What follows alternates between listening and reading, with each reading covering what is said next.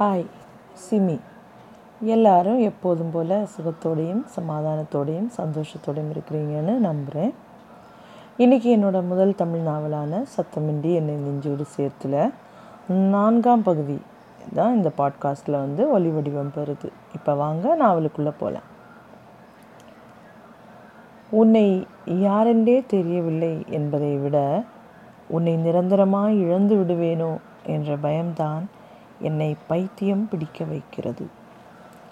அருணுக்கு வேலைகள் அதிகமாக இருந்தன. கவலைப்படுவதற்கு கூட அவனுக்கு நேரம் இருக்கவில்லை என்பதுதான் நிஜமாக இருந்தது. தன்னுடைய பண்ணையில் இருக்கும் நேரத்தை விட தன் தொழில் நிமித்தமாக வெளியூர்களில் பயணிப்பது அவனுக்கு அவசியமாகவும் இருந்தது.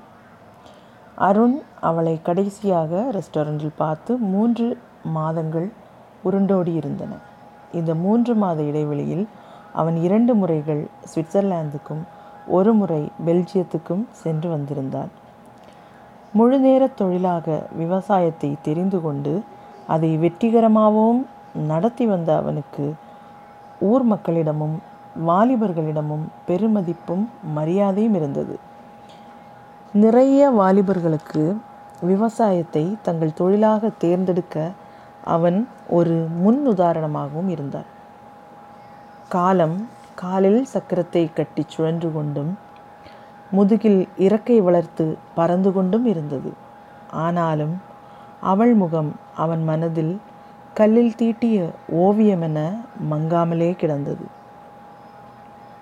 அவளை முதன் முதலில் பார்த்த இடத்தை பார்க்க நேரும் போதெல்லாம் அவன் இதயம் வலியிலும் அவளை பார்க்க மாட்டோமா என்ற ஏக்கத்திலும் தவித்து கொண்டிருந்தது.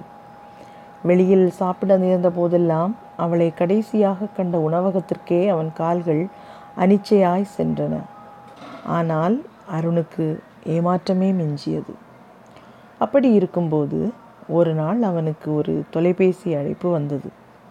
அன்று அருணின் பண்ணையில் ஐந்து பசுக்களுக்கு பிரசவம் நடப்பதற்கான வாய்ப்புகள் அதிகம் என்று கால்நடை மருத்துவர் சொல்லி இருந்ததனால் அருண் பண்ணையிலேயே இருந்தான்.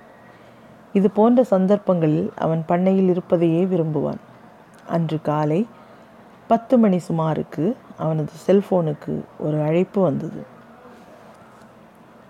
ஹலோ ஆமாம் நான் அருண் தான் பேசுகிறேன் நீங்கள் யாருன்னு நான் தெரிஞ்சுக்கலாமா?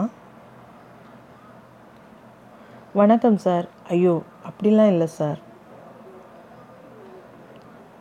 விவசாயம் என்னோடய பேஷன் அது நான் விரும்பி தேர்ந்தெடுத்த தொழில். பெருமைக்காகவோ சும்மா ஸ்டைலுக்காகவோ செய்யலை. அது நீங்கள் ரொம்ப உயர்வாக சொல்கிறதுல எனக்கு சந்தோஷம் தான் சார் தான் சார் இல்லை சார் காலேஜில் கெஸ்ட்டாக வந்து பேசுகிற அளவுக்கெல்லாம் நான் பெரிய ஆள் இல்லை.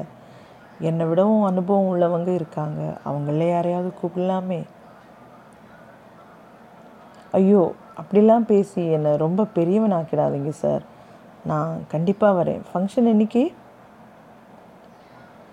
ஓ நாளை மறுநாள் பன்னெண்டு மணிக்கு தானே? கண்டிப்பாக வந்துடுவேன் சார். சரி சார். தேங்க்யூ தனக்கு வந்த காலை கட் பண்ணிவிட்டு பக்கத்தில் நின்றிருந்த ராமனிடம் பேசியபடி தன்னுடைய வேலை வேலைகளில் மூழ்கிவிட்டான் அருண். நகரத்திலிருந்து ஒதுக்குப்புறமாக அமைந்திருந்த அரசு விவசாய கல்லூரி கல்லூரியிலிருந்து வந்திருந்த அழைப்பு தான் அது.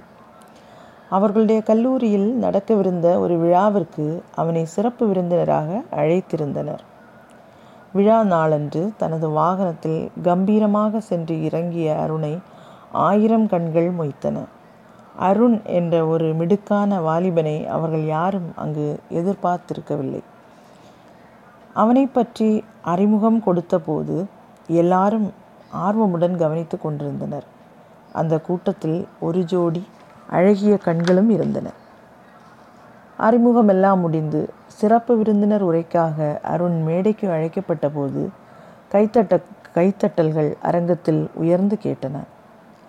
எப்படி ஒரு சிறிய முதலீட்டில் தன்னுடைய பண்ணையை மிகவும் சிறியதாக தொடங்கப்பட்டது என்பதையும் தன்னுடைய உழைப்பும் நல்ல தொழிலாளர்களை கண்டுபிடித்ததும் ஆர்வமும் அர்ப்பணிப்பும் எப்படி தன்னையும் தன் தொழிலையும் உயர்த்தின என்பதையும் எப்படி விவசாயத்தை ஒரு முழுநேர தொழிலாக இளந்தரை தலைமுறையினர் ஏற்று எடுக்கலாம் என்பதை பற்றியும் எல்லாம் ஒரு எளிய நடையில் போரடிக்காத விதத்தில் அருண் பேசி முடித்தபோது எழும்பிய கரகோஷம் அடங்க பல நிமிடங்கள் ஆயின அரங்கத்தில் கூடியிருந்த இளம் மாணவர்களின் கண்களில் மட்டுமல்லாது ஆசிரியர்களின் கண்களில் கூட ஆராதனை கலந்த ஒரு பாவம் காணப்பட்டது. அந்த ஜோடி கண்களிலும் கூட. என்னவனே உன்னை என் கண்ணில் படம் பிடித்தேன் அன்று. என்னை ரசித்த உன் கண்களை என் இதயக்கூட்டில் சிறை வைத்ததை. நீ அறிவாயோடா என் கண்ணா? தொடரும். அன்புடன் சிமி.